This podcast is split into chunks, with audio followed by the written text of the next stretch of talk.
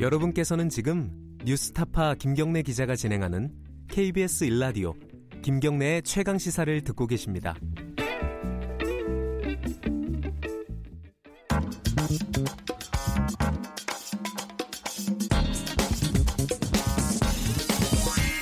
뉴스의 재발견.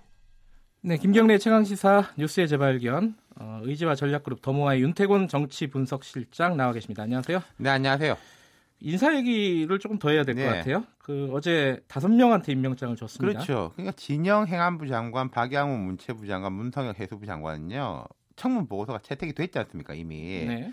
재가를 해가지고 직을 수행 중이었어요. 근데 이제 어제 김현철 통일부, 박영선 중기벤처부 이렇게 청문 보고서 채택되지 않은 두 사람하고 같이 임명장을 받았죠.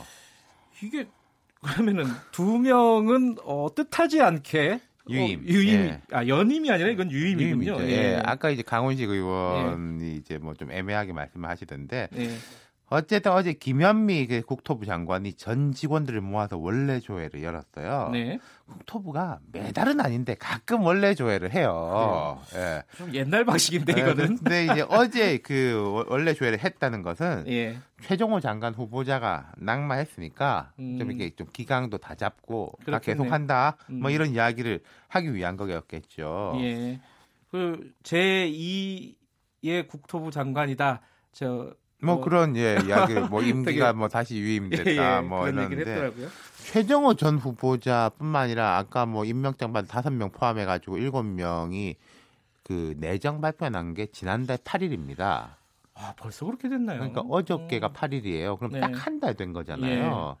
그래서 이제 김현미 장관이 지난 한 달 인사청문회 준비로 고생이 많았다.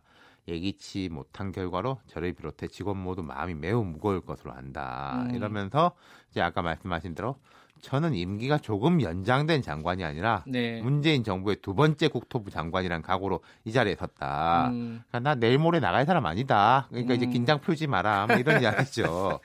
그러면서 어, 예. 예.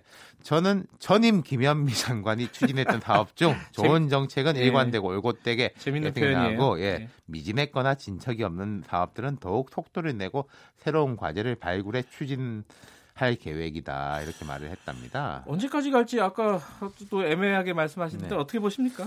낙마 사태 이후에 여러 인사에 대한 함합평이 좀 나오긴 나는데요. 네.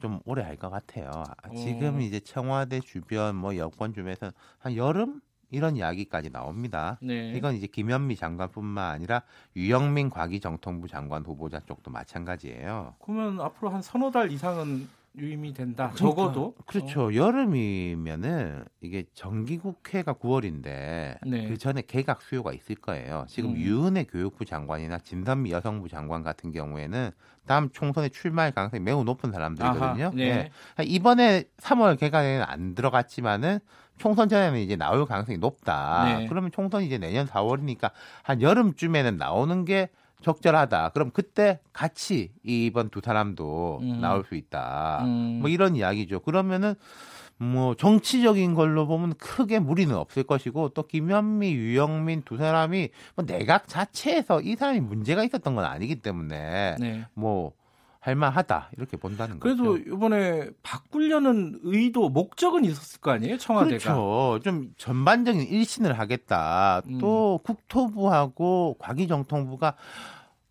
문재인 정부 중반에 좀 상징적인 부처거든요. 음. 과기정통부 같은 경우에는 뭐 4차 산업혁명이니 예, 뭐 5G니 5G, 뭐 이런 거니 예. 해가지고 좀 또 이제 국토부도 말하자면은 김현미 장관이 부동산 문제는 조금 잡았다라고 하면 음. 교통 쪽으로 보려고 했어요. 사실은. 그러니까 아. 최정호 장관 후보자가 원래 교통 전문가인데 예, 예. 그렇게 된 건데 이 컨셉이 어그러지는 게 있는데 여름까지 미룬다는 거는 적임자를 찾기 어려운 문제가 제일 클 겁니다. 그러니까 음. 최정호, 조동호 이 두 사람들이 논란이 됐는데 아니 청와대 이야기가 이거지 않습니까?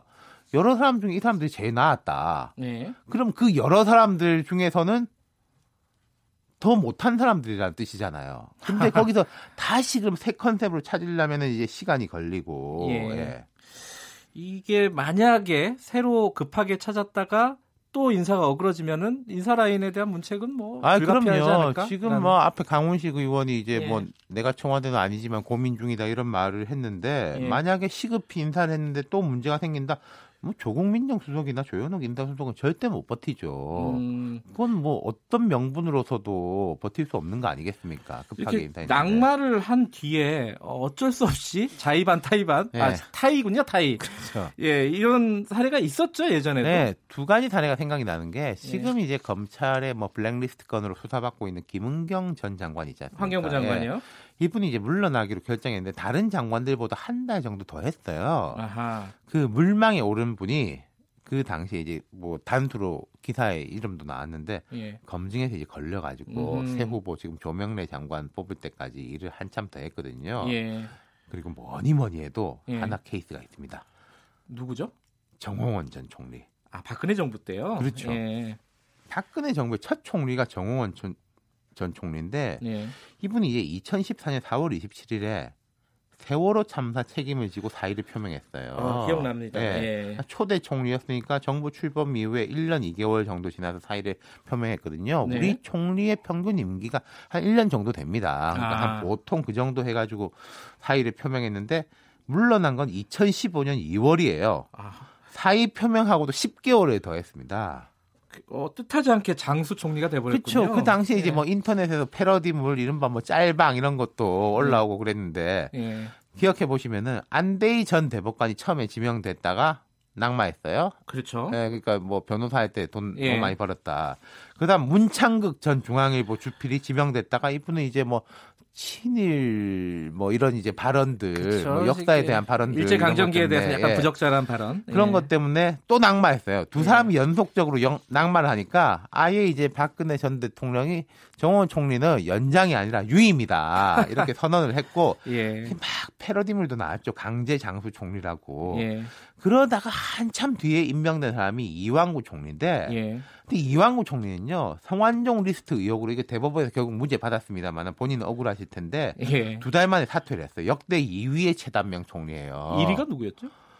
역대 1위는 허정 총리라고. 아, 근데 그 그건 이제. 4.19 직후에 있었기 아, 때문에 예, 예. 그 말하자면 이제 좀 끼워 넣는 이런 총리였기 때문에 사실상 예. 이왕구 총리가 이제 사실상 최단명 두 달 만에 예. 물러났고 그래서 이왕구 총리가 물러나고 급히 찾은 사람이 뭐 나름대로 장수 총리인데 황교안 현 자유한국당 대표입니다. 아, 황교안 대표의 정치적인 그 출발이 출발이 이왕구 전 총리에 대해 아. 낙마 때문이다. 그러니까 이런 인사의 나비 효과라는 게 야. 우리가 상상치 못하는 것들이 이렇게 막 이어지는 거죠. 요 재밌네요. 이거. 예. 자, 여기까지 듣겠습니다. 고맙습니다. 감사합니다. 뉴스의 재발견 더모아의 윤태곤 정치 분석 실장이었습니다.